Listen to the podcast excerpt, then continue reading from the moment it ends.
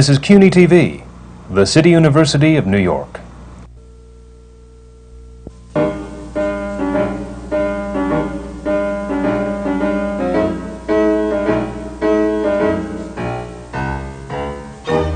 City University Television presents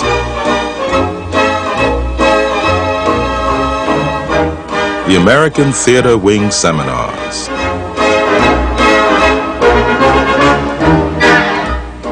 Working in the theater.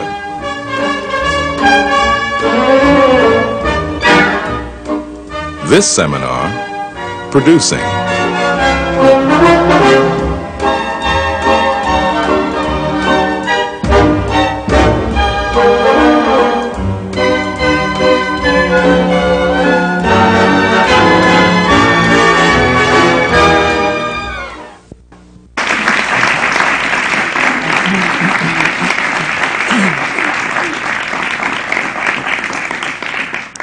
Welcome to the American Theatre Wing seminars on working in the theater.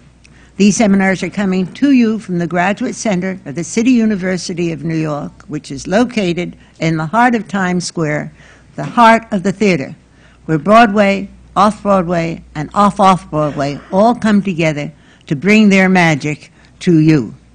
These seminars are an outgrowth of the Wings programs, which is an all year round program which was started a long time ago from the legendary Stage Door Canteen with its hospital shows going into hospitals, nursing homes, and aid centers, which we continue to do today, to our Saturday Theater for Children program, which is an exciting and wonderful program. This brings not only the magic of theater, to the children in their own schools, but it also brings it to their parents as well as they help prepare the children for that Saturday morning performance.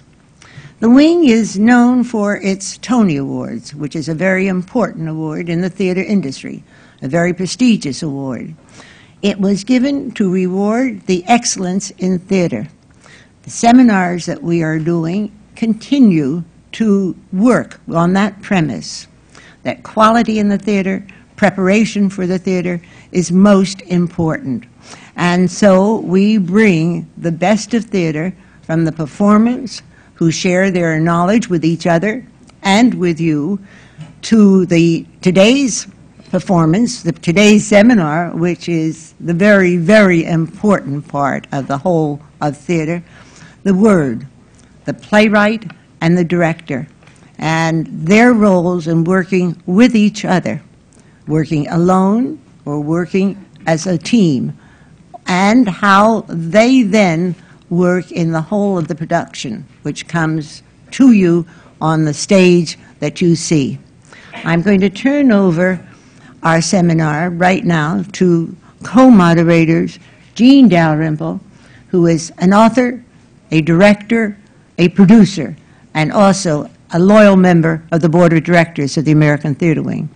Brendan Gill was all of those things, as well as a worker for the New Yorker and for keeping buildings beautiful. Also a member of the board of directors of the American Theatre Wing. And they, in turn, will turn over to each other, will turn over this panel and introduce them to you. Thank you very much, Brendan and Jean.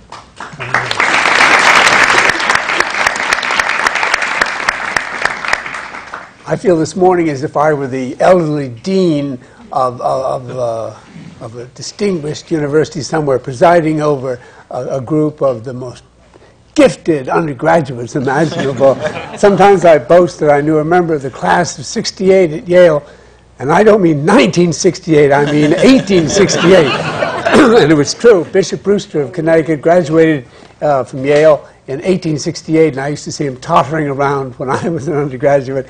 He was reputed to have murdered a man as an undergraduate, although that was not how he became bishop. so uh, it appears to have been a step in the right direction. Uh, the, uh, among our promising and gifted uh, undergraduates today, beginning here on the right, Lynn Ahrens, who wrote the book and lyrics of Once on This Island, Playwrights Horizons, Stephen Flaherty, who was the composer of Once on This Island, and Graciela Daniel, the director choreographer of Once on This Island. Jean? Way over there on my left is uh, tall, good-looking Luke Yankee. He's the director of the Cherry Orchard, which is now in rehearsal for the York Theatre. The York Theatre is a way uptown and a wonderful off-Broadway theatre that has done marvelous work. Next to him is George C. Wolfe. He's a director and an adaptor. He uh, has adapted Spunk for the New York Shakespeare Festival. Works with Joe Papp. Then we have Don Sc- Scardino, who's the director of a wonderful play, A Few Good Men. And next to him is the man who wrote it, Aaron Sorkin. And uh, what more can I say? He has a few good men on Broadway. great, great show. Do you want to start the uh, Well, I was gonna- exposition? well, one of the things that always interested me, especially when music is involved, is how people get together to, to, to pool the resources that are necessary, which are so diverse in their nature. So, of the three of you, one of you tell how this all began as coming together for the three of you. Well, Lynn, you are the one who started it. um, well, uh, I found a, a small novel um, in, a bo- in a used bookstore that um, we had been looking for another idea. We had done a musical farce at Playwrights Horizons called Lucky Stiff in 1988. And um, we were kind of exhausted from writing a farce. It's, it's a very difficult thing to do. And, and we wanted something that was a little more emotional and a little more um, dramatic and, and simple in terms of plot and structure. And I found a novel in a store and showed it to Stephen and said, I think this could be something we could do. And he liked it, and we began to work on it and worked on it for about six months and, um, you know, wrote songs for it and structured it and, and felt that we had something and began to think who might be the right person to direct it. And we automatically thought of Graciela because we had conceived it as a dance, um, a dance piece, and uh, you know, with totally sung through kind of thing. And um, that's that's how that's the impetus for it. Um, uh, then we had to wait what seemed like ages for Graciela's schedule to be free, and we just waited and waited and waited, and and it worked out.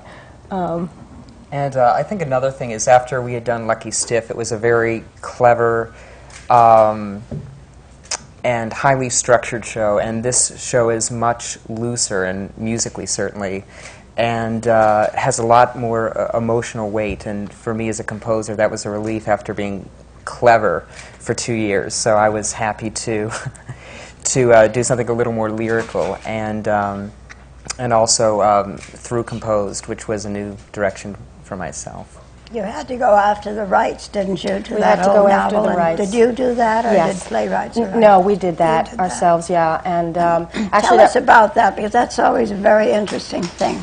Well, we had we had gotten the rights for Lucky Stiff, so I had a little experience in doing it already. And basically, we, we called the publisher of the book and said, "How do we get in touch with the author or with the author's agent?" And you know, they, they put you in touch, and, and then it's basically a matter of you know making an offer and, and seeing if they are in fact willing to have their work adapted. Who is the Um, author? The author of the underlying novel is a woman named Rosa Guy, who is a Trinidadian author, and she's a wonderful lady. And we were we met her and had had a sort of a terrifying experience with her because we had um, we had written most of the show and knew that we really wanted to do the show. We knew we had something. We knew we loved it a lot.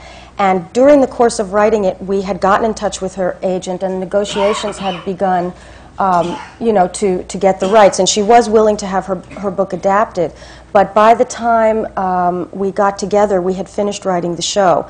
And we had to present four songs and an outline to her. And we, uh, I've never had such a, a, a nervous time in my life because, you know, if she hadn't liked it, we, you know, we would have had close to a year's work of worth down the drain. But um, she was wonderful and, and was very excited and, and has sort of been the mother of the project in a way. It's, I think, the first thing she's ever had adapted, and um, she's been very helpful. How many years have you been working on it until you got to her for the approval? Uh, when we got to her for the approval, I would say about eight months. Eight and months. Eight months or so. Yeah, we and we had a first draft pretty much done then, but it was eight months. So you know, we just couldn't see throwing the work away at that point. so it was terrifying. Uh, also, the, pre- uh, the presentation for Rose Guy consisted of an outline and four songs.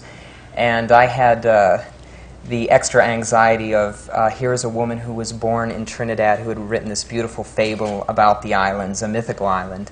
And I was born in Pittsburgh, and I was writing the music of the islands for this woman who was from the islands, and uh, that um, that uh, was something else to deal with. And uh, she responded very much, I think, to the emotional content. And after she gave us the nod of approval, I I thought, you know, okay, that's a, you know, it gave me the confidence to go on and continue writing for these island people.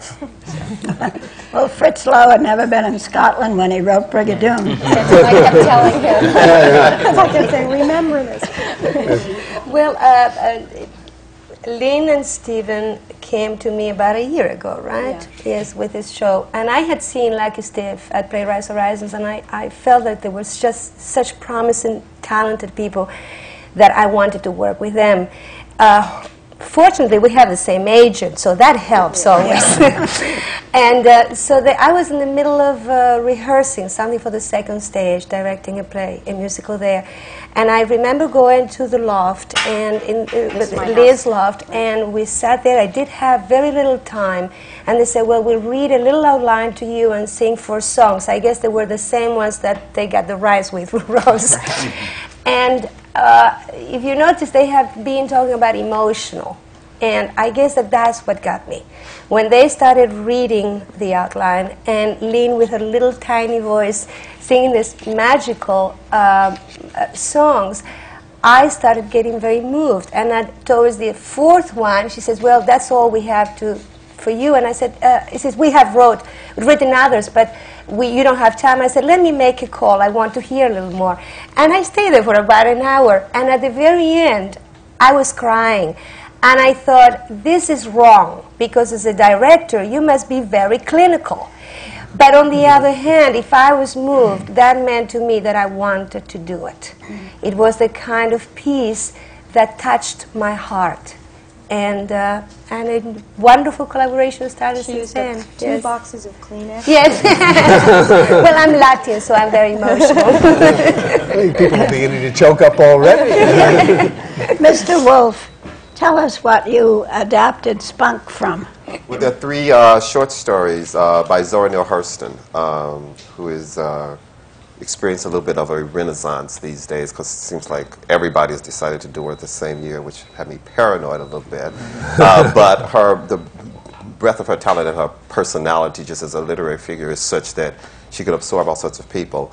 Um, the, the way it sort of started is Gordon Davidson from the uh, Mark Taper Forum uh, called me up about, I guess it was about a year, a year ago or so, um, and they have this thing called a literary cabaret, which I really call it a designer reading that, that they do. Um, we're at this restaurant where everybody comes on Sundays and they read the, the works of, of writers. So he called me to, to, see if I wanted to do something, and I said, well, there are these three stories by Neale Hurston that I've always wanted to do, but I thought I'd do them at one point. And I, at one point, I wanted to make them full, a full musical, and um, so I said, well, this would afford me the time to get to know the material because her sensibility, which is, which is rural and there's a raw elegance to these stories and a simplicity to them, whereas my work as a writer tends to be a, little bit harder and urban and sort of smart ass. So, um, you know, so, was, so I was sort of, so I wanted to, so I didn't want to do my version of it. I wanted to figure out a way that I could do, get to know her before I then moved it to the realm of where I lived. Um, so, I, so I went out there and I worked with actors for about three days, and we literally did this five actors sitting on stools with, with a guitarist named Chick Streetman, who's currently with the show, playing accompaniment, and the audience sort of like went, got incredibly excited. They brought in reviewers, which was horrifying to me, but then we got these sort of like, because it was like they're doing a reading, but it got all these wonderful reviews, and I, and the taper wanted to move it as sort of like this formalized reading presentation, but I said, no, I want to explore it a little bit more. Then I became involved with Crossroads, who I hadn't been involved with with Color Museum. Um, and I did, first I did a two-week workshop just physicalizing it, and then uh, we went into full rehearsal at Crossroads. Uh, and the, the challenge for me became so much of what uh, Zora Hurston writes. She writes this incredible, smart, funny, you know, ec- eccentric in a certain way dialogue, but then within the narrative uh, are these incredible truths about men and women and relationships and people. So I wanted to figure out some way to theatricalize the narrative. So what then evolved from that was uh, incorporating a, um, a chick further doing more blues and scoring it and having some of the, uh, the text sung as if it were the blues. So it's sort of, and just, and then coming up with a staging that would complement that. So I sort of used like the images of Japanese woodcuts and the blues to help visualize how this piece would be performed. How old are the stories? Uh, the stories, um, uh, the uh, story in Harlem slang was written in 1942. Uh, the Gilded Six Bits was written in 1933, and Sweat. Um, I'm not quite sure when it was written because it was only really published in the 1970s in an anthology of Zora Neale Hurston work, which is when her work started to be rediscovered. And are they related as, as being written by the same person, or do they actually They're- have they're- a, they're- yeah, they're- by the same person. Well, also, I think what their connect, what w- the the connective tissue that I feel that the stories are about. Well, one, I think there's an incredible. As a writer, she has an incredible capacity to forgive people for being human, to forgive them their frailties, which I think is just extraordinary, and it's wonderful to be a part of in the theater because it's re- reassuring. Zora Uh, Hurston was my first client as a manager. are you really? Yes, I put on the very sort of thing you're talking about in 1931. Oh my goodness, I owe you royalties, huh?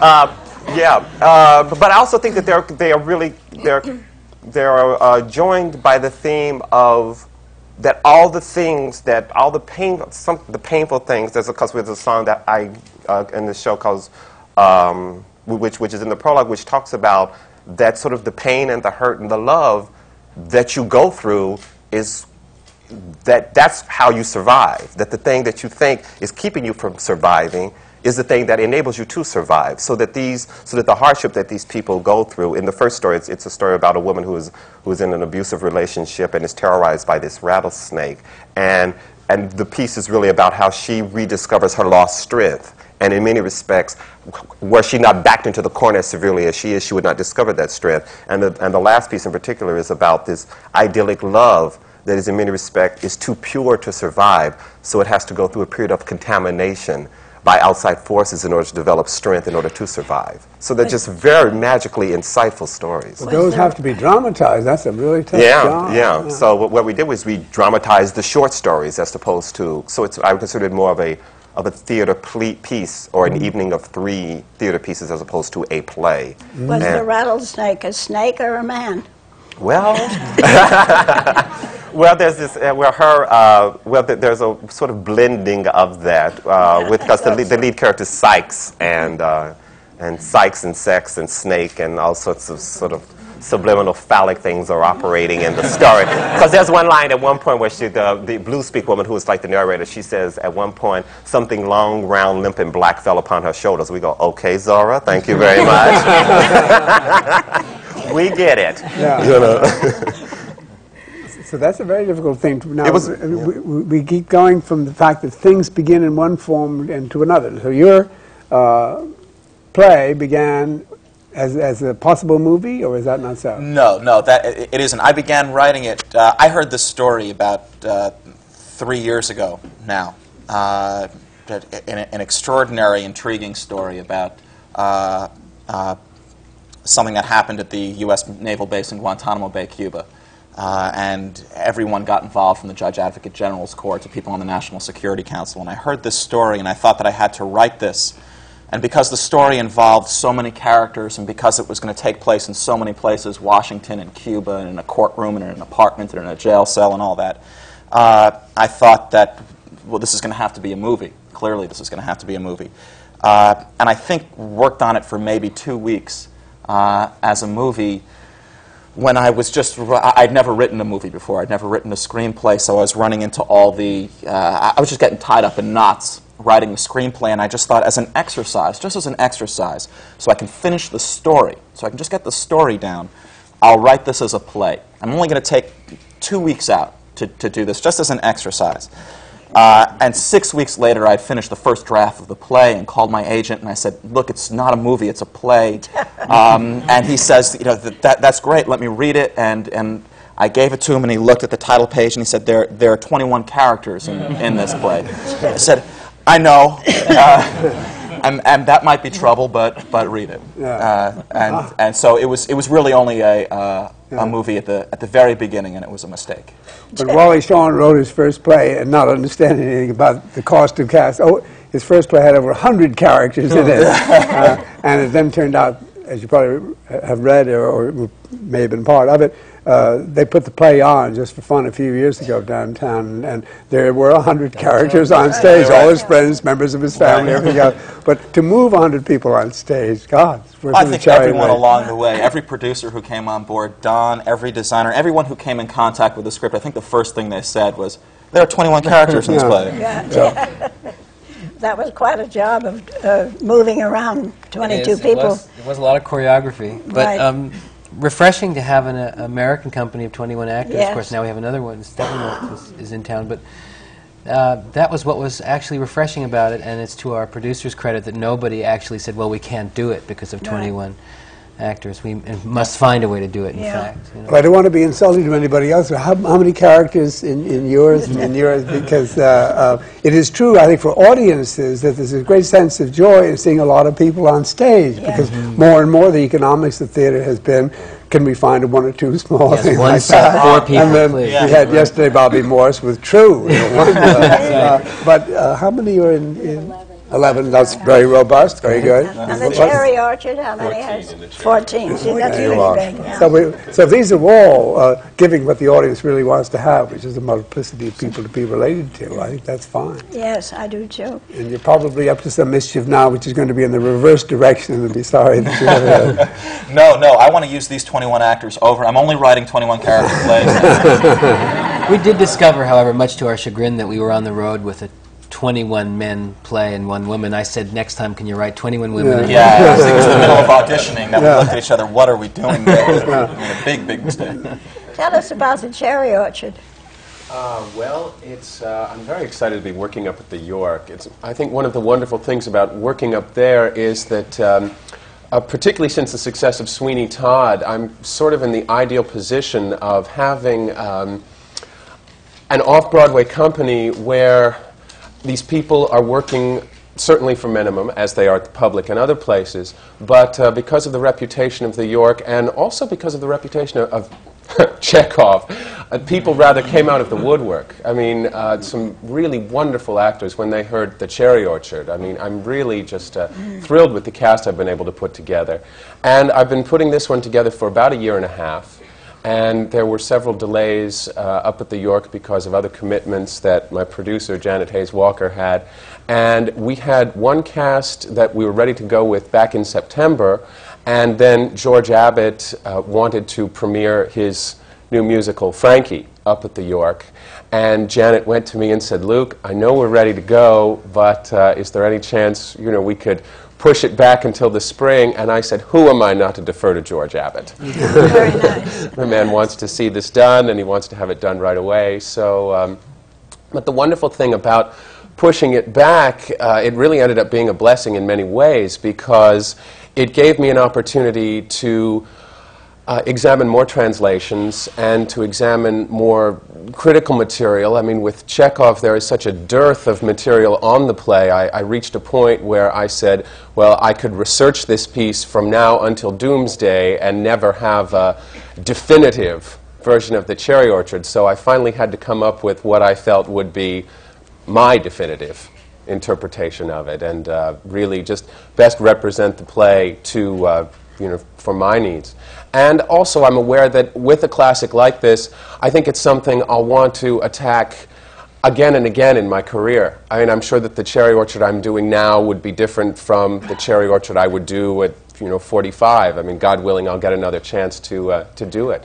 And um, it's, uh, I'm really stressing in this production far be it from me to reduce Chekhov to pop psychology, but what I'm calling the Peter Pan syndrome the fact that these people have never grown up. And that there is just a wonderful kind of childlike innocence about these people. And I feel that when one is approaching a classic like this, which the audience, most of my audience, will have seen uh, several times, and of course, one always runs the risk of being compared to the Serban production or the Peter Brook production or, um, because they seem to be turning up you know, with, uh, with great regularity. So one has to kind of put that out of one's mind and just go on and say, okay, this is my cherry orchard, and this is the way I'm doing it, and uh, do it the best as I possibly can and be content with that. You haven't changed the text any, have you? No, no. what a grim Not at all. suspicion. Although, of course, in the on. translation, you're very likely to. Right. I just wonder, why do you want to do the Cherry again instead of a new play? Why do you want to do a classic? What's the reason for Uh, doing a classic that's been done so many times? Y- It's, um, it's interesting. The uh, Penny Fuller, who is my leading lady, uh, asked me that when we first met and started discussing it. And I felt very much the way uh, when some people will say to an actor, Why do you want to act? And they'll say, I have to.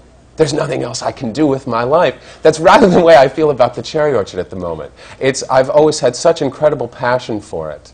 And to be given an opportunity to do one of the greatest plays in the world, uh, really at the start of my career.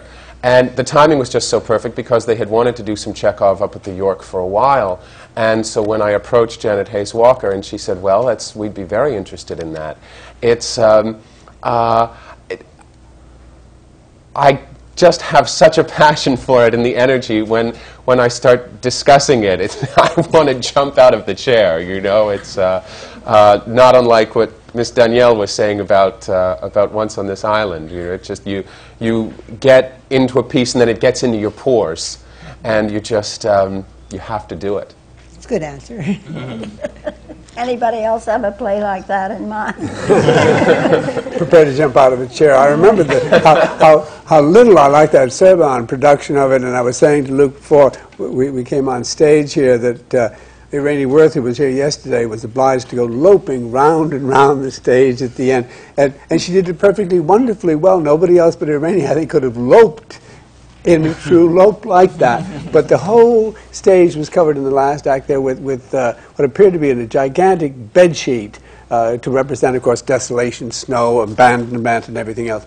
And uh, in the audience the night that I saw the play, there was a um, plainly a compulsive housewife because one corner of the white bed sheet was all wrinkled at the very end. And she jumped right up out of the audience, went down, and corrected that hospital. productions of that kind are subject to risks of that kind. I remember, uh, I, should, I shouldn't be telling too many of these extraneous tales, but when Ellis Rabb was doing his Hamlet, he was determined to do a Hamlet unlike other people's Hamlets without changing the text too much. So the to be and not to be soliloquy, uh, he read out of a book with, with his glasses on, uh, which did not advance Shakespeare by an iota. he also introduced in that production a topless Ophelia, which had uh, made a greater impression but did not improve the, the text in any event. But the temptation uh, is so strong that you must have to be holding back all the time to Yes. keep, the, there shouldn't be the Luke Yankee stamp on Exactly. Chekhov. Exactly. And one of the uh, one of the actors said to me, "Now you're not going to set it in a spaceship or anything." and because you, I find that so often, I mean, that is the temptation to uh, to muck about with uh, with a classic, rather than I, one of the rules that that I live by as a director, which I'm sure the playwrights among us today will uh, will appreciate, the three T's: trust the text. And when one has a text as brilliant as this, I, uh, I, I found that my most difficult task was finding the best translation. Because there's so many translations that are rather, th- there are a lot of British ones that I find tend to be fairly dry. And um, I, uh, I don't happen to feel the Brits are the best ones to really do Chekhov. While there have certainly been some fine British productions, uh, even of The Cherry Orchard, but there is something about the British sense of reserve. I mean, th- the passion in Chekhov, you know, it makes me think of a, a movement teacher I had when I was studying at Juilliard who would beat her breast and say, from your guts. You know, that's very much the way I feel about Chekhov. It's, uh, uh, and I've got an incredibly passionate group of actors who are really. Uh, Penny Fuller, once again, came to me on the first day of rehearsal, and, and she said, Now listen, Luke, as, as Madame Ranevskaya, it would be very easy for me to do simple, lyrical, ethereal, gentle, all of the things that that lady obviously is. She said, I would much rather wait and apply that layer at the last minute, but first go for the passion, you know, the just incredible sensuality of this woman. And I find most of the cast is working that way, and we have some very exciting rehearsals. Don Scardino, tell us about your passion for A Few Good Men. Um, well, one of the things I'm that- sure you had it from I have the many beginning. passions about A Few Good Men, actually. I mean, uh, it's a challenging piece because it's 21 actors and it's 65 scenes, last count, I think 65 scenes. So certainly um, it's a difficult task, but um, one of the things that I like about it is that it's about a person at the center of the play who's completely uncommitted to anything. He, he, really, he really doesn't care. There's nothing that really engages him other than softball, at the moment anyway. And he, um, he comes to being a very committed, concerned individual. He realizes there's something to take a stand for, something that uh, he needs to be responsible about and for. And I think um, there, uh, it's kind of a popular success, A Few Good Men. Um, audiences really respond to it. Sure. They're very vocal. They talk back to it. Um, in Washington, D.C., they, they stood up every performance, which surprised us. Um, so it's really touched a nerve, and I think, um, aside from the, it's a mystery play and it drags you along and you want to add up the clues, but I think there's also something sort of visceral about, in an age where we can't afford to sit back and, and be passive about things, we need to be concerned. We all need to be concerned socially and politically at this point, certainly. Um, so I think that's one of the things that engaged them. It's one of the things that engaged me about it. That's interesting about Washington, uh, because uh, plainly they know. I mean, there's a lot. Yes, yeah, well- Washington must want a voice in respect uh, to, to the utterance of truth in art that it rarely, rarely hears. Absolutely, it's about un- uncovering corruption as well. I think they were. But they get a lot of journalism, but they don't get art. They don't get How did anybody the trying to tell the collaboration truth. come about? Did you, you said you both had the same agent, or how, how did the two of you Actually, start at one working? point, we did both have the same agent. Um, but uh, uh, a bunch of years ago, about five years ago, the, uh, the first play that I wrote uh, had been optioned. It's never been produced, but it was optioned, and Don was uh, set to direct it, and that's how we met. Uh, and so when the time came to uh, bring a director, actually before the time came to bring a director in on this, uh, Don was reading it, and I was working with Don, and Don was the one who wanted to direct it. It was a um, great process and kind of a classic process in that we, we did several readings of the play in various venues, sometimes with an audience, sometimes without an audience. And we just kept working on the play over an eight to ten month period. And then Um, selling it to a producers, how did that come about? Um, Or producers, in this case. Right. That that that was uh, crazy. We kind of got in the back door. The play, because it was so large, um, uh, my agent at the time felt that one possible way to get a commercial production of the play was that the, the, the play he felt had a lot of film potential, a lot of movie potential. And in fact, it has since been sold to the movies. Um, and he thought that uh, if he went to a film studio and got them to purchase the film rights before the, the theatrical rights were sold, uh, and got them in exchange to for the uh, film rights to put money into the show. That that's one way that such a large uh, project could be mounted. And uh, he told me that this was going to be his plan. This was going to be his strategy. And I kind of shook my head and said, "Well, it sounds nice. Call me when it happens." And he called a week later. um, and uh, David Brown, who uh, who produced The Sting and The Verdict and Jaws and um, any number of light classics. Uh, uh, bought the film rights, bought the theater rights. Was uh, is this year for the first time at, at 73. David Brown has become a Broadway producer. He's producing True as well as A Few Good Men and The Cemetery Club uh, in May. And David brought in uh, his good friend Lewis Allen, who's you know, produced 100 plays on Broadway, as well as Robert Whitehead and Roger Stevens and the Kennedy Center, and then the Shubert Organization came in with Suntory. uh, and you know, soon I think every producer on Broadway was uh, somehow involved in bringing A Few Good Men to New York. Actually, David Brown is also an author this year. We He should give is, a plug yeah. for his, for Yeah, his new but book. David's doing his own book tour right now. I'm not going to plug David. ADVT. Yeah. But that, but it's an exceptionally complex, but all on the side of people who really wanted to be interested in this thing. They really also the, the producers of this play, I mean, truly, they are the heroes of, uh, of A Few Good Men. Ex- As committed as committed can be uh, to bringing a play written by nobody uh, that was going to cost a million dollars um, and, and cause a lot of headaches. They were uh, completely committed to bringing this play uh, to New York. and making it a success. And also, in terms of a developmental process, they really went about it in a very sane and sensible way because we went to the um, uh, University of Virginia, uh, Charlottesville, Virginia, and uh, um, we did it there for three weeks in a very supportive and relaxed environment. We were able to build the set Who there and all directed that. it to the University of Virginia? How did, How did it get there? Well, Yes. Lewis Allen is an alumnus of, uh, yes? Uh, yes, yes, yes. of UVA, and they had been looking for something to partner on. I know that the university wanted very much to have a professional production come down there and work there and kind of interact with their theater department. Um, to, uh, somehow imitating what uh, what Manny Azenberg's doing at Duke right now. Right. Um, that UVA is really interested. so we were able to do it there. It, it was a large play and a, and, a, and a risky one in terms of a commercial venture, so we were able to do it there and, and really see it.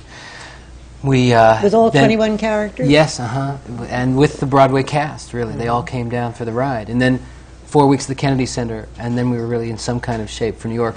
We, uh, Aaron rewrote this play extensively. I mean, we worked on it extensively from the beginning. In fact, right before we went into rehearsal, we spent two days just locked up and completely reworking I the think play. we ought to get back to the right side of the seminar. Oh, geography, you want the second geography. All right.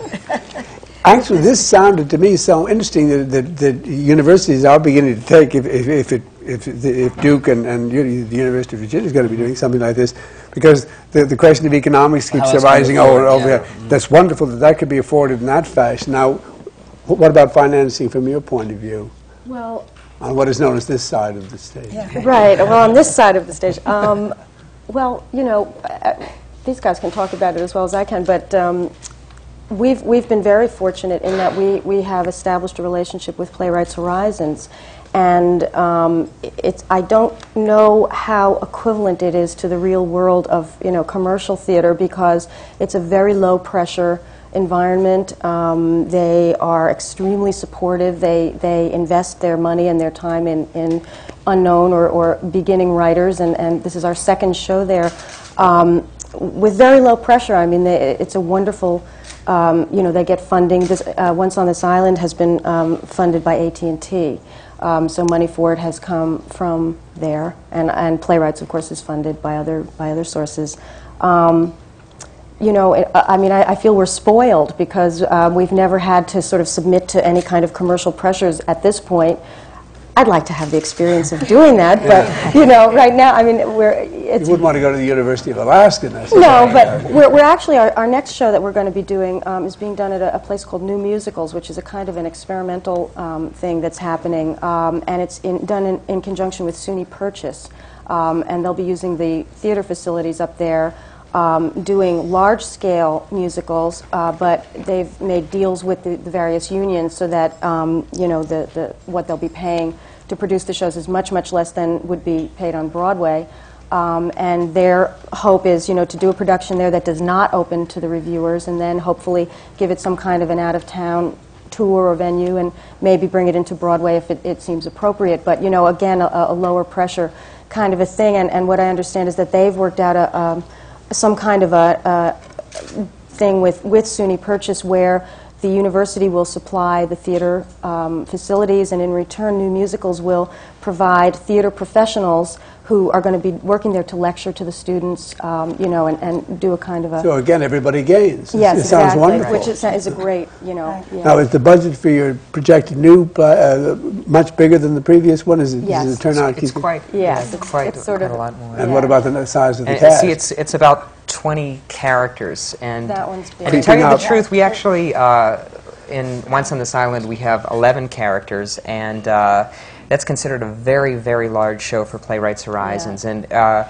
we had developed uh, this piece uh, through a workshop that we did in October and November, and the thing. Uh, that we were concerned with at the time is it's a dance piece, and if you've ever been to Playwrights Horizons, they have this very, very small postage stamp stage. So not only uh, when you line 11 people up, not only do they hit one side of the theater and the other, but then when you think in your mind about them moving, They take little And- steps, little steps. so I mean that a lot of that uh, uh, we had to deal with during during the workshop. And in fact, uh, the solution was uh, we've painted the set on the wall of the theater. we didn't want to bring any scenic elements really into the theater, so we actually Take painted. That's right. right. That's Yeah. right. The workshop uh, actually um, helped enormously because when, when we first started uh, at Playwrights, one of my main concerns, because of the nature of the piece, which is not really uh, a book musical, it's almost what I would call like a folk opera ballet. It moves constantly, has a constant flow. Uh, I couldn't imagine doing this, uh, directing yes, but not choreographing it on this theater.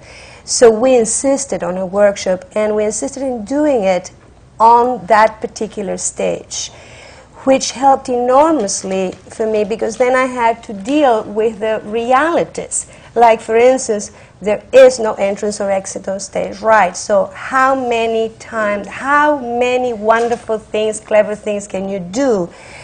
Bringing people from stage left and exiting people to stage left. Well, you know, I had, it was one of the hardest choreographic things I ever had to go through. Not because of the complexity of the piece, but the complexity of trying to be clever every time. And uh, however, when, it, when we finished the workshop, the interesting thing was that, that it was created for the space. And now, if we are ever lucky to be moved to other place, I already have started thinking about, well, I don't know, I don't know how to do it because it does work this way now, you know. But it was, I have to say that playwrights were so supportive about this because it was, it was an unusual thing for them to have a workshop of a musical. And they really went with us all the way. They're extraordinary people to work with. And um, so Composers often have to play their songs over and over and over in the course of raising money, but that isn't necessary if you work Uh, with Playwrights Horizon. Well, it, it, it was interesting. We had, ju- we had finished uh, Lucky Stiff there in um, May of 1988, and uh, we began work on Once in This Island in June of 1988. Uh, and w- we thought, well, this is so different. It's, it's first of all, Playwrights Horizons does a lot of comedy. Uh, this was like nothing they had ever done, and I think Lynn and um myself, we, we thought from the beginning, well, this isn't a playwright show, and we didn't think of, you know, where would we put it. We just started working on this piece, and they became interested, or s- certainly encouraged us. And after about six months, uh, they were very interested in uh, in doing the piece. And so we were we were lucky in that we didn't have to do uh, backers auditions, you know, if you Yeah. will, you know. And uh, we, we presented the material to uh, Ira Weitzman, who's the music, musical theater program director there, and to Andre Bishop, who's the artistic director. And, but we would only present to them maybe every uh, two months or so. So we sort of uh, did this on our own. And uh, we, we were fortunate in that we didn't have to, we, we did it for ourselves. We didn't have to change it to, to suit some other form. And I think because of that process and that freedom, uh, it, it's, it's a very, it's structurally different than almost anything that I've seen. Well, you'll never look back. You won't do it in any other way. Yeah, we're yeah. What is your background? My background? Um, I have a checkered background. Um, Good for you. Um, I was a creative director in advertising for about seven years. Um, I was a, a television writer and producer for quite a while. Um, did a lot of um, songs for TV and scores for movies and that kind of thing. Um, then I got into commercial music, and uh, which I still continue to do. And um, during the course of all of that, I thought perhaps I could write songs for the theater, and it seems to be working out. And how did you get to each other? how did we meet each other? Yeah. Oh. Um, we were lucky. uh, I, uh, I went to college at uh, University of Cincinnati College Conservatory of Music, and I had a classical background as a composer, uh, and I uh, wrote a lot of theater there, but uh, sort of on my own time and in you know my hidden room, and I didn't show it very much to the composition department. And but all, all along, I knew I wanted to be a writer for the theater, and I moved to New York in 1982 and uh, entered the BMI workshop, um, and whi- which is a workshop for songwriters and uh, for the theater, developmental. Uh, and you meet once a week. And Wednesday at 4 was our uh, two hour period, and I met Lynn there, uh, sat next to her on the first day, and uh, we n- didn't work uh, f- till about eight months later, and uh, we've been working together uh, ever since. You were brought to New York by Lehman Engel. Uh, He- 'cause he, was a remarkable man who now dead, prematurely dead, uh, now in heaven, but who did so much for, for people like you. Yeah, I, I, I met him. He had come to Cincinnati for a master class. He wanted to hear work of student composers. I met him in 1980, and I was doing a show of mine uh, at the time, which was uh, one of my few forays into lyric writing as well. I gave that up quickly. but uh, he was impressed enough. He said, Come to New York uh, after you graduate, and I did. And unfortunately, he died about three days before I left, or left for New York. Yeah. Is- there the, the same availability for a playwright as, as a Lehman Engels workshop Uh, for composers? You mean where a, a kind of workshop situation? Mm-hmm. Yeah, there are. There are. Uh, I know there are writers' colonies and uh, playwrights' horizons. In fact, we. I, I was part of a group last year and the year before. Had a. Uh, there were five of us that we were the playwrights unit uh, at Playwrights Horizons, and there are lots of labs all over the place. What about Uh, in Manhattan? Manhattan, there are a lot, and um, and if you wanted to know what they are, there's a book called the Dramatist Source Book, which lists really literally every playwriting opportunity that exists, whether it's production or workshop, this kind of thing, or a lab or a grant, uh, or even agents. The Dramatist Actually, Source BMI Book. is- offers one. BMI has a librettist workshop, um, which, you know, thing. yeah, Yeah. the same kind of thing, yeah. Were you ever up at the O'Neill or not? No, I never have been at the many, O'Neill. I'd like to be at the O'Neill. Because they're in the summer, go somewhere else in winter. It's, it's, uh, for, Right, right. it's all for travel. Sundance in the Does, winter. does Yeah. anyone over here know like a the chic name existence. of the musical that Harold Prince is directing up there at SUNY? Kiss of the Spider Woman. What is it? Kiss of the Spider Woman. Oh, that's right, Yeah. yeah. Yeah, he's the first show in the season, and we're the, we're the third show in the season. We're doing my favorite year. up And there. who composed the music for that? For Kiss of the Spider Woman, John Kander. Kander and Ebb. Kander and Ebb. Yeah. Yeah. It sounds very entertaining, yeah. but uh, but you had a, a real challenge now in, in, in your in the latest thing that you're working at. Uh, what is the source, the necessary source of the of the music as compared to say Trinidadian? Yeah, uh, there are no Trinidadian people in this one. Uh, it's it's based on uh, the movie My Favorite Year, and uh, it's a movie that I loved from the first time that I had seen seen it. And Lynn and I had talked about doing it, but again, it's a large cast work, 20 in the cast, and uh, our last show at Playwrights was 10. This current show is 11, and. Um, it was a much larger production, and uh, the producer of New Musicals, Marty Bell, had seen Lucky Stiff and uh, brought us to his office and said, "I'd like to do a musical with you." And uh, this, since this was an idea we'd been kicking around for a long time, uh, we proposed it to him, and uh, he was um, good enough to get the rights on our behalf. So that's how I don't that know the movie at all. Peter Uh, O'Toole. Uh, it's about the Peter O'Toole. Peter O'Toole, Mark Linn-Baker. It's about the early days of live television, and Oh. it's about people throwing together a show in six days. And uh, we're trying to approach our project with the same, slightly longer schedule, but the same amount of enthusiasm. And panic. Yeah. It's a wonderful idea. And it's a lovely Talked film. about agents. Can we just ask who your agents are, how you got to them? Uh, I just started working with Gary Krasny at the Phoenix Agency, and basically I just uh, approached him and said, I am getting work and I need representation, and I think you should represent me. I was very bold, not unlike the way I, I approached my producer about the Cherry Orchard. So this is what I want to do, and I think you should produce it. I've been you. very fortunate that people have said yes. From George? Yeah, with uh, uh, Wiley Hausam and Sam Cohen at ICM. And um, um, actually, I was with another agent, and then uh, after um, Color Museum, uh, Wiley wrote me a letter. Mm-hmm. And I was looking, so I went in to have a series of meetings and important stuff. is the agent to a playwright, to a director? Um, I think it depends on the nature of the relationship that, that you have with the with, with the agent. The thing which is um, um, uh, I don't have a sort of like uh, a uh, a read this and what do you think and what do you the re- re- relationship with, with my agent. The uh, the um, I I sort I trust him because I feel as though there's a tremendous amount of integrity involved. And I know, that, and, and I have a whole series of, of sort of rules that I have just in terms of, of projects that I will work on and situations I'll be involved with. And I feel as though that, that Wiley is incredibly sensitive to that. So I, um, so I, in many respects, I view him to serve as a buffer to deal with a whole series of other people that, because I've, I've gotten myself involved in, a, um, as a result of Color Museum, a number of situations with wonderful people that were not wonderful experiences. And um, um, so that since then, I've, I've learned that it's one thing to be in love with the project and to be in love with your ego's ability to do the project, but there's another thing to deal with the people who you're going to be dealing with. And, you know, so. There's that trust that you talked about. Exactly.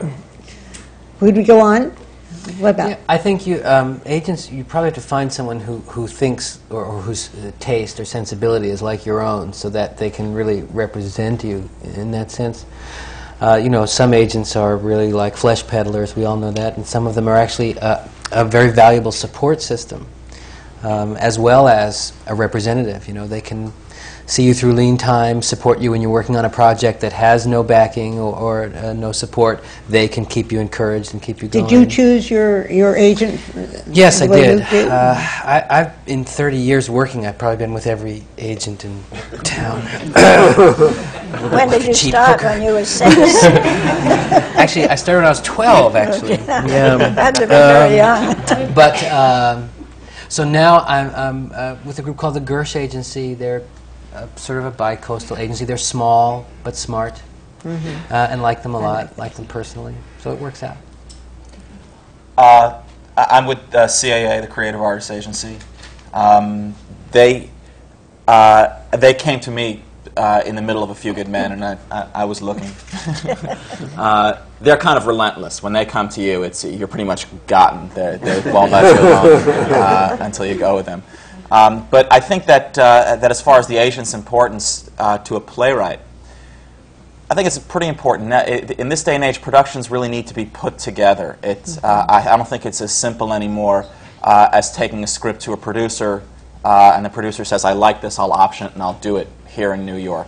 You have to, e- e- even A Few Good Men, which was um, uh, it, extraordinary in that that's almost what happened. You know, it was taken to a producer, they said, I want to do it, and do it.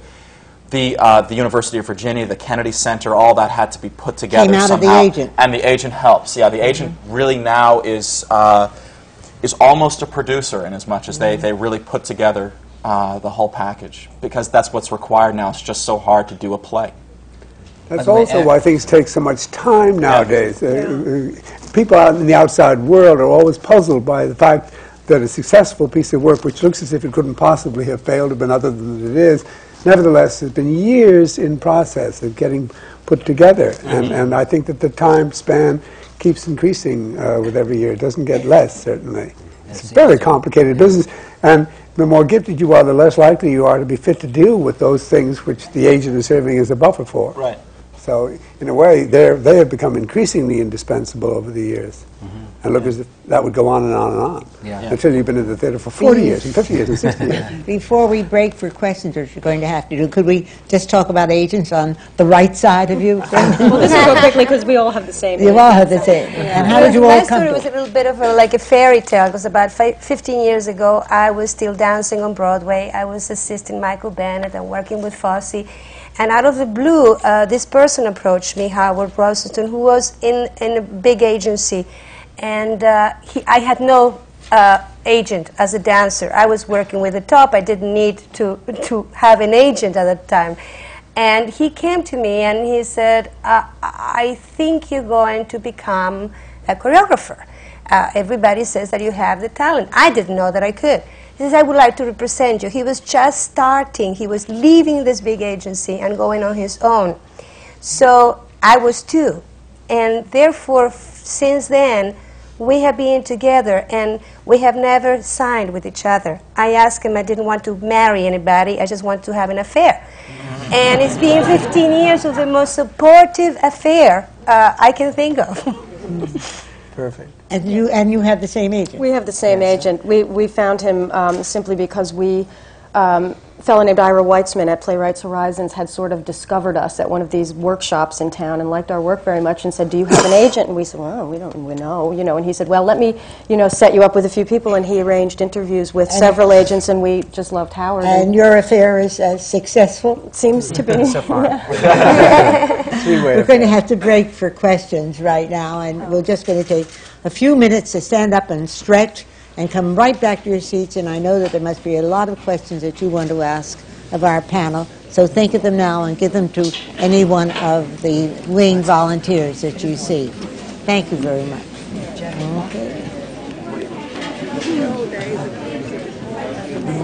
Okay.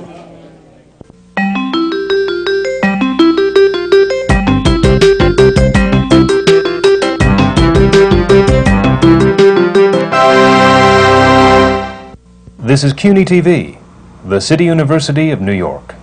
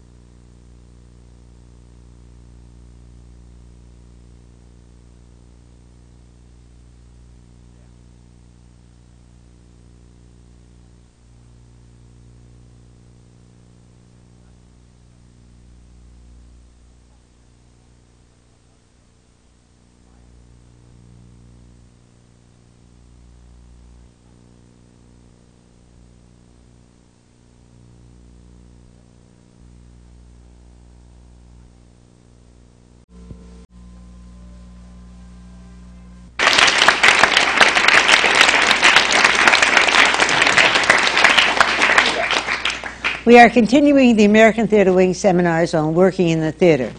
These seminars are coming to you from the Graduate Center of the City University of New York. And this seminar is on the playwright, the director, how they work together, how they work alone, and how they work with a dead playwright, and which they prefer. Brendan Gill and Jean Dalrymple are our co-moderators, and they'll pick up where we left. Isabel has uh, introduced that welcome taint of necrophilia, which uh, has al- always helped to any gathering, I think.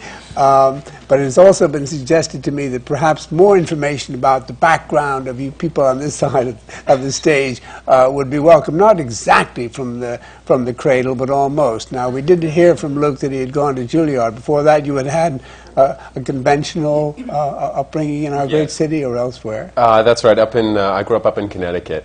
And uh, I've grown up in the business, really, which is a, a tremendous advantage. My mother is Eileen Heckart. And uh, so I was going to Broadway openings really from the time I was very young. And in recent years, actually, it's, I'll fill it in the middle in a moment, but uh, in recent years, the past, with the Cherry Orchard being the third, the past three shows uh, that she has had and that I have directed have opened within a week of one another. And so I've decided that's some pretty good family karma. but uh, I started out, after uh, studying at Juilliard, I pursued the regional theater bit as an actor for, uh, for several years. And then um, started directing, and I've been going back and forth between assistant directing on Broadway. I've assistant directed six plays on Broadway, and going off to the regions and uh, doing my own things. And, but The Cherry Orchard will be the first piece I have actually directed on my own in New York. So, it, needless to say, I've got a lot riding on it. Yeah. So there is something in what you call the regions that's somewhere beyond the Appalachian range. Who knows where? And and you, what? I'm from Kentucky. I'm from Frankfort, Kentucky. Uh, I ran away from cold weather to go to school in California at the Claremont colleges. Uh, and after that, I went to Los Angeles to try to do theater, and I realized that was a foolish attempt. But uh, so I was there for about three years, and then I moved to New York around 1979 or 80, and I um, uh, was actually teaching acting at City College and a few other places around town. Uh, focusing more, I, I started out as a writer director, director more writer. Then when I came to New York, I decided to focus more on the writing. And uh, in the middle of that, I was um, I went to NYU in the dramatic writing program, and then switched over to the musical theater program.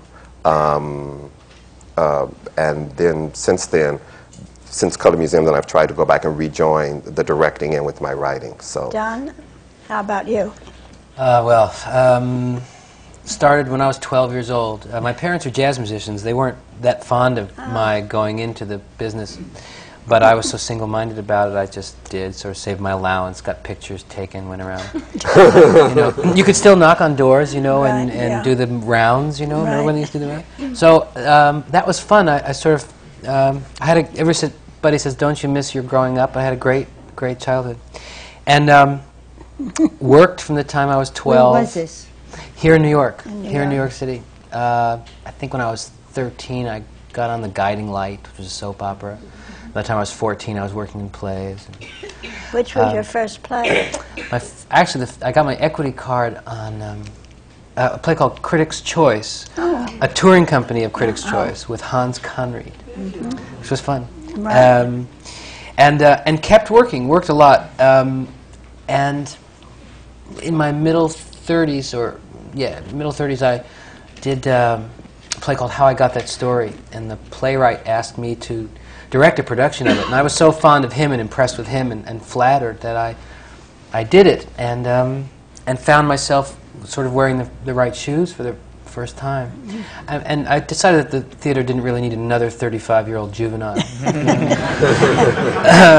Oh, I don't know.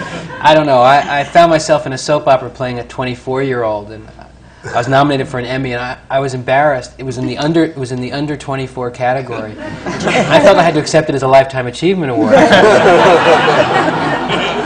so I, I just decided that I'd had enough, and it was refreshing to go from being Right. the, the juvenile to the daddy overnight. Sure. So What about the temptation to be a writer? Are you, have you been tempted? to no, do that? I, I, it's too solitary for me. I, I'm a group person. I mean, I like working with groups of people. I like uh, I like the, the conglomerate that is the theater, the aggregate of people. And who you, together. Aaron, are you like that, or are you, do you like the I, I, inv- I invite solitary? friends over when I'm uh, writing, just to sit there while I'm doing it. No, actually, I, I enjoy. Uh, uh, I, I don't enjoy being alone, but I, yeah, that's what you have to do um, Yeah. when uh, when you're writing. In fact, frequently, uh, because I'm finding it lately increasingly more difficult to write in New York City, there just seems to be uh, so much noise and activity. I find myself writing very late at night.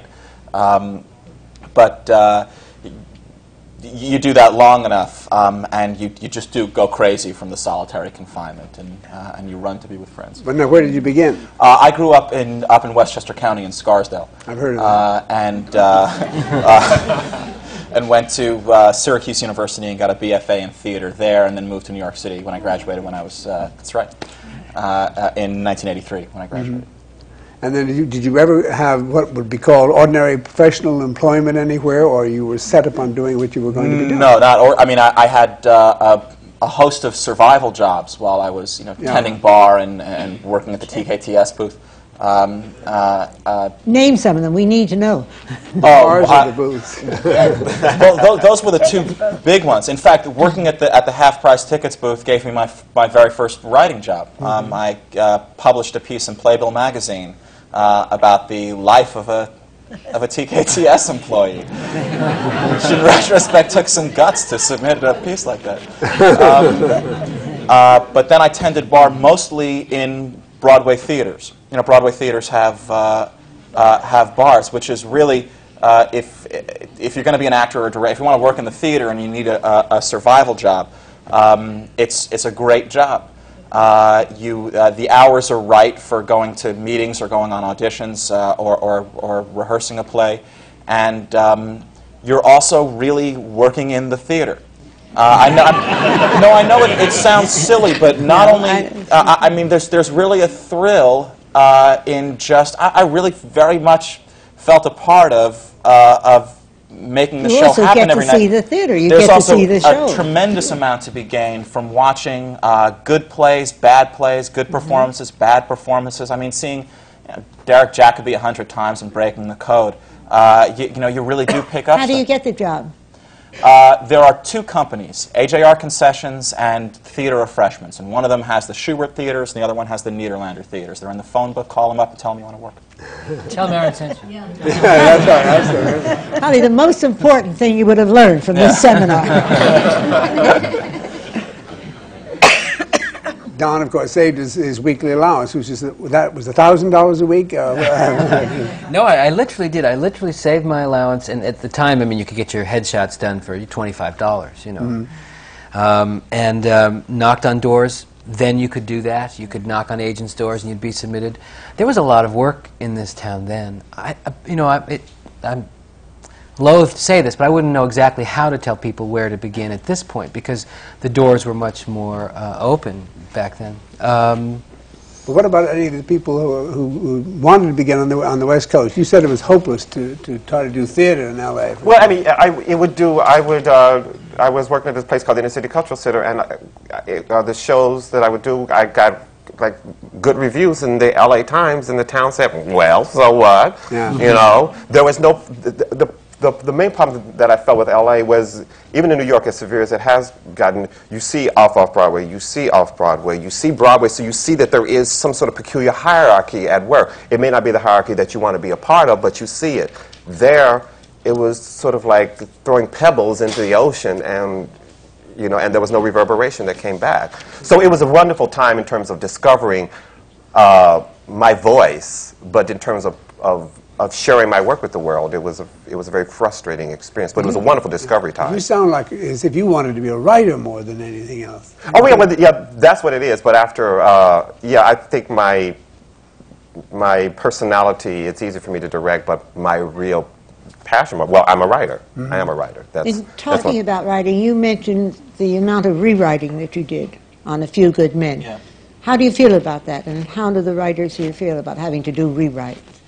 Uh, uh, generally good, a- actually. Um, I, I find myself more comfortable rewriting than writing in the first place, uh, as, as Don knows now, because uh, rewriting, most of the time, you know what the problem is. You're going in to fix something. Um, and uh, writing, you're filling up blank pieces of paper. Writing, you, you, you don't know where the end of the tunnel is. But you're not that much in love with it that you can you can say well, okay. no, it's, it, it's, it's not that it's not hard. I mean, we were out of town, and there, there were two different kinds of rewrites done. One was done to make the play better, and one, the other kind was done to make the play shorter. Uh, and, you know, when we opened out of town, I think the play was running three hours and five minutes or something. And things had to be cut. The play was too long. It just felt too long. And um, you know, good things needed to be cut. And, that, that's hard, but it you didn't to do matter it. actually that it was playing even at three hours and five minutes. They were they were rapt, they were attentive, but you couldn't go past the union cutoff here in New York. Sure. So we just couldn't tell the story in that amount of time, even if it was working. So, Hmm. yeah. And in But- musical theater, the same thing. How do you feel about cutting there? I love cutting. That's almost my favorite thing in a weird kind of a way. I know it sounds strange, but I, I, I think I, I, my background um, taught me a lot um, in terms of honing in, you know, when you write 30 seconds worth of copy or, or a 60 second jingle or, you know, things where you're given a time limit, you learn a lot about making every word count and communicating. And um, I, I agree with Aaron that the hardest thing is, is doing the first draft because you are just at sea. You don't know where you're going. And then finally, you have something on paper and you start weighing it and saying, oh, I wrote all that, you know. And, and um, when you start to see it performed or, or, you know, have people read it, you, you begin to see what doesn't work. And it becomes very clear. It just tells you what doesn't belong in there. And it's, it's a wonderful thing, I think, to, to cut um, and, and suddenly see something click uh, and, and move and work together better than it had been working. And I also think it's, it's uh, very challenging when something isn't working and you know you have to replace it to figure it out. It's problem Who, solving. who is the who who gives the word there? The director uh, for cutting, the producer. Well, who do you dis- times, I mean, w- w- w- one of my favorite times in a rehearsal process is when everybody involved in the show knows as much as you do. So I love it. I, I love that process because when actors start to say, this doesn't work in the first week, you just go, you know, you don't know how to do it.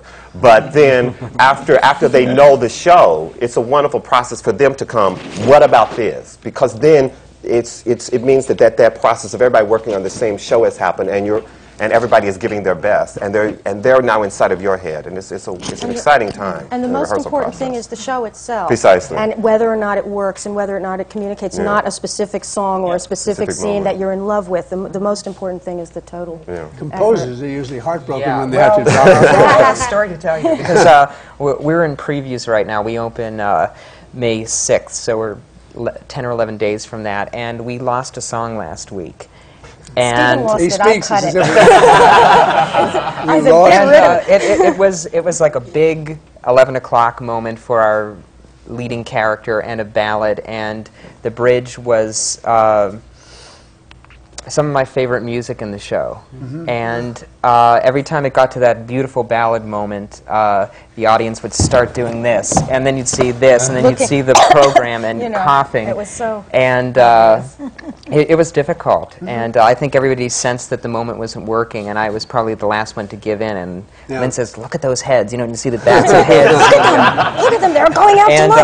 uh, and uh, we had to lose lose the piece, and we we rewrote something, and uh, the show is working better, and it's because it's it's at a place in the show where uh, the show really kicks into high gear and it needs to move forward, and the audience it's the only time that they were ahead of the ahead of the character on stage, and. But you haven't um, lost it. You'll save it for We're yeah, so do it in a our club cabaret act.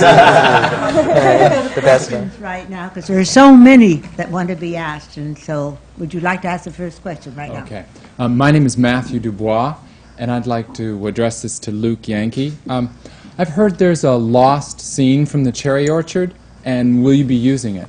Wow, this man certainly knows his Chekhov. Uh, in the course of my research, yes, I did find that uh, in a production at the Arena Theater, I believe about three seasons ago, and it was, uh, I believe he's a Czech. His name is uh, Lucian Pintilie. I hope I'm pronouncing that properly. And he had reinstated a scene that Stanislavski had thrown out at the end of the second act and it had never been seen anywhere since the original, since previews, I guess, at the Moscow Art Theater back in 1904. And he had reinstated this scene in his production, and I was dying to get a hold of it. And so I contacted the arena, and um, uh, had some difficulty there, and finally I wound up calling different members of the cast all over the country. And one of the actresses who had been involved in that particular scene said, Well, I'd be happy to give it to you, but I auctioned off my script for uh, an AIDS benefit, and so I don't have it anymore. Finally, I, all of a sudden, I became obsessed with it, and not even knowing if it would be something I would want to use or not. But I just thought, well, I have to find out what it was, and thought, thought it would give me some wonderful key and some wonderful insight into the play. And finally, late one night, I spoke to uh, one of the actresses down in Pennsylvania. She had just gotten in from a performance. Her uh, daughter was anxiously awaiting to talk to her boyfriend on the phone, and so I'm sitting there typing this into my computer as she's reading it to me, and then I hung up the phone. It's like, oh my God, I've got the lost scene, and I read it over and said, no wonder Stanislavski threw it out. My name is Valerie Adami. I'm addressing my question to Mr. Scardino. Casting is said to be about 50% of a director's job. How important is a casting director to you, and what contributions do they make? A casting director? Yeah. Uh, very, very important um, because they, uh, A, they have their finger on the pulse of the community, who's coming up, who's out there, who's available, who you can afford. Um, um, and a good casting director can make the difference because casting is uh, Who half, the- more than half. Who makes the final decision in casting? Uh, it's usually it's usually sort of a committee. I mean, the the protocol is that the director, who's going to have to be sort of flogging that particular horse, uh, will get to make the last uh, choice, the final choice. But um, but I think it, it should be a committee decision. The casting director brings certain information. Casting director knows history, actors where they've worked before, and maybe some dirt um, or something good. Uh, the playwright, of course, um, has a major say. You know, I mean, anybody that, that Aaron really didn't like, whether I liked them or not, I, I wouldn't go with because I wanted him to be. I mean, my job is to serve his play, really. How about the producer? Producer, absolutely, very involved. Yeah. My name is Ian Frost. I'd like to ask the panel what quality in yourselves have, has brought you to this point in your career, and less generally, has there been any pivotal decision that you now look back upon and think that was something of a watershed? Well, all right, good question. What's brought you to? Oh, I can't possibly be the first person. okay, I will. I'll, I'll take it. Yeah. Or anyway, but um, um, I'm lucky because I started as a child, and um, it's always seemed to be a magical place to me, no matter no matter what. And so there's a joy in working that Knockwood I haven't lost. It's a very tough business. In fact, it stinks as a business, but on occasion. But um, but I'm lucky to have that, and I think. Um, big dis- major decision was directing absolutely by chance. Um, I worked with a lot of directors, only uh, uh, over 30 years, and only three or four I liked. That, that's almost exactly what I was going to say. Thank you. My name is John Francis Fox. My question is for Aaron Sorkin. Did Tom Hulce's performance show you anything about his character that you had not envisioned while writing the play? Sure. Um, I, I would say, in fact, that everyone's, uh, all the actors' performances, I would say that every aspect of the production of the play, all of the performances, the design elements, all of Don's direction, uh, showed me lots of things that I never could have envisioned while putting all this on paper. The script really was a set of instructions, a blueprint for, uh, for an evening in the theater, and it took all these people, Tommy included, um, to, to make it live, to make it fly. Okay, thank you. Thank you. I'm Letha Harady, and thank you so much for a delightful morning to the entire panel. My question is to Luke Yankee. Since you've done both so successfully, when did you decide to be a director, and when did you know you were a director and not an actor? Actually, uh, not unlike Don, it was kind of a, a wonderful turn of events. Having started out in the business as a child, I think I got my equity card at, at 15. Um, I, uh, it sounds very pretentious, but I was at Anne Baxter's last Christmas party, God bless her, and I met Ruth Mitchell, and who said uh, to me, Ruth is a, a very uh, strong-willed lady, and she said, "Well, I hear you're very talented. Do you sing?" And when uh, one is confronted like that, one had better say yes. And so she had just started rehearsals for Grind, Hal Prince's new show, and um, So she arranged for me to come in and sing for her uh, and for Hal a week later. And I knew that it was really more of a courtesy audition that the show was already cast. And I said, Ruth, if you're ever looking for a production assistant, a coffee boy, whatever, you know, because there really is no sort of training program for directors anymore. There are really very few. Um, in the city, the way we have the ASCAP workshop for musicians or BMI, various programs like that, there really isn't anything like that for directors. So um, she called a week after that audition and said, How'd you like to work for Hal Prince for the next four months for free? And I jumped at the chance and went from there to uh, assisting and directing my own productions regionally. Thank you. Thank you. Hello, my name is Susan Pingleton, and I'm an actress here in the city. And what I'd like to address to the panel is which playwrights or directors have had the most influence in your own work? Do you want to start on your right again, Brendan? I, uh, I have to speak for myself, having worked, having assisted Michael Bennett for four years in quite a few Broadway productions. I have to confess he was my mentor. Uh, when I was working uh, with him, I didn't know, he did, but I didn't know that I had some kind of a talent to become a choreographer. But I guess I was just learning through observing him. And when the time came um, that I was too old to continue dancing, um, he uh, pushed me into it. And because I have a kind of a nature that somebody just uh, uh, knocks at the door, I open and they say, Do you want to come and play? And I go. I just jump into the sea. And the same thing happened later on uh, with Bob Fosse. So those two are my mentors. Does that answer it? Yep. Let me ask the panel, why are you working in the theater? why the theater? Why not television? Why not movies? What do you find in the theater? A live audience. Uh, there's just, I don't know, there's something about um, breathing in the atmosphere of the theater to me that is just, uh, gives me a, a reason for living. Okay, George? Uh, I think with the world becoming so fractured, it's one of the places where you are f- a part of a community of people who, who have a shared set of beliefs and a shared set of goals, and you work toward achieving them. It's, it's, I think it's one of the few healthy places where you can be a part of a group. Yeah, I, I second that. Also, the, the communion with the audience that, that takes place can't be take place anywhere else, really.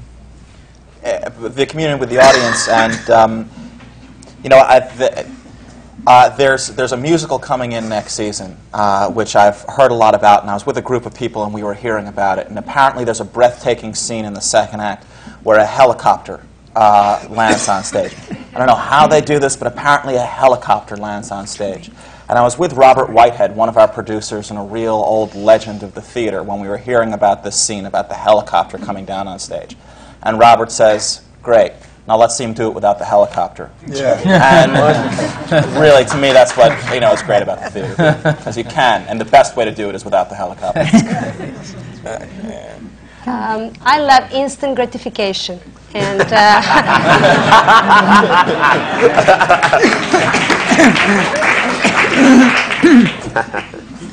Um, I, I think I like the working process the best, uh, even more than the than uh, once the show gets up on its feet. Uh, we, we've developed this piece over a period of time, and I've loved the collaboration between Graciela and Lynn and myself, and the musicians, and uh, and our actors. And also, it's about a group of people putting something together at the same time. And I think in other mediums, you don't get that sense of community and people working every day in the same room uh, over an extended period of time, and that's what I enjoy the most.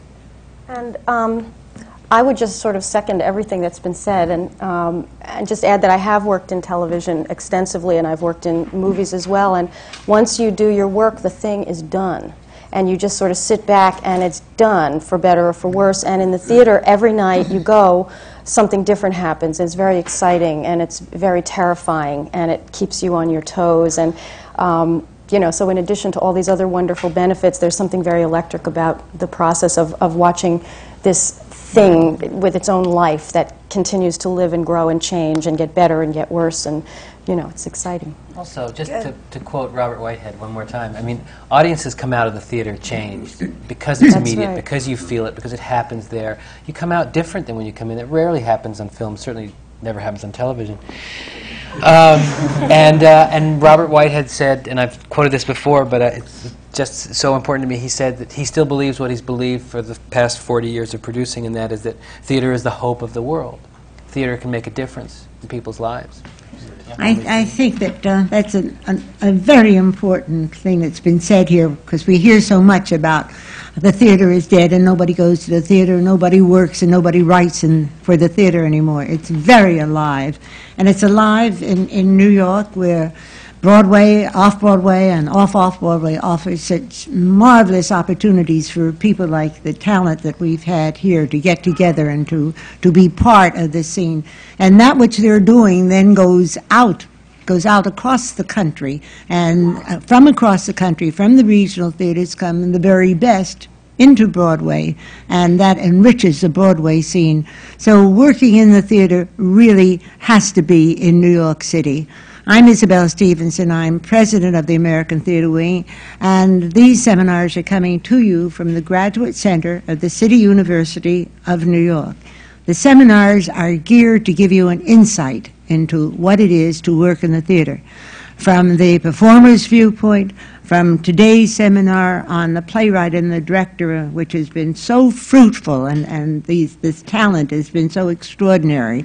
And to, the another program will be the production, and we will have the producers, the people that bring it all together, the nitty gritty aspects of what it is to work in the theater. Thank you very much for coming, and I hope you've enjoyed this as much as I have. Thank you.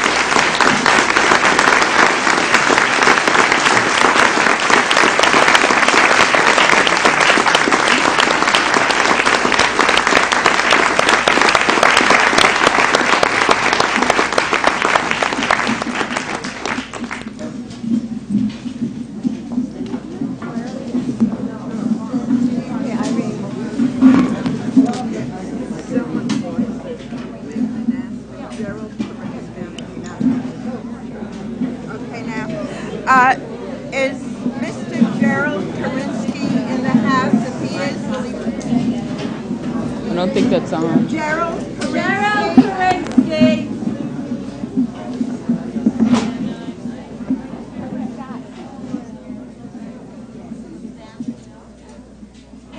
Very much. Thank you.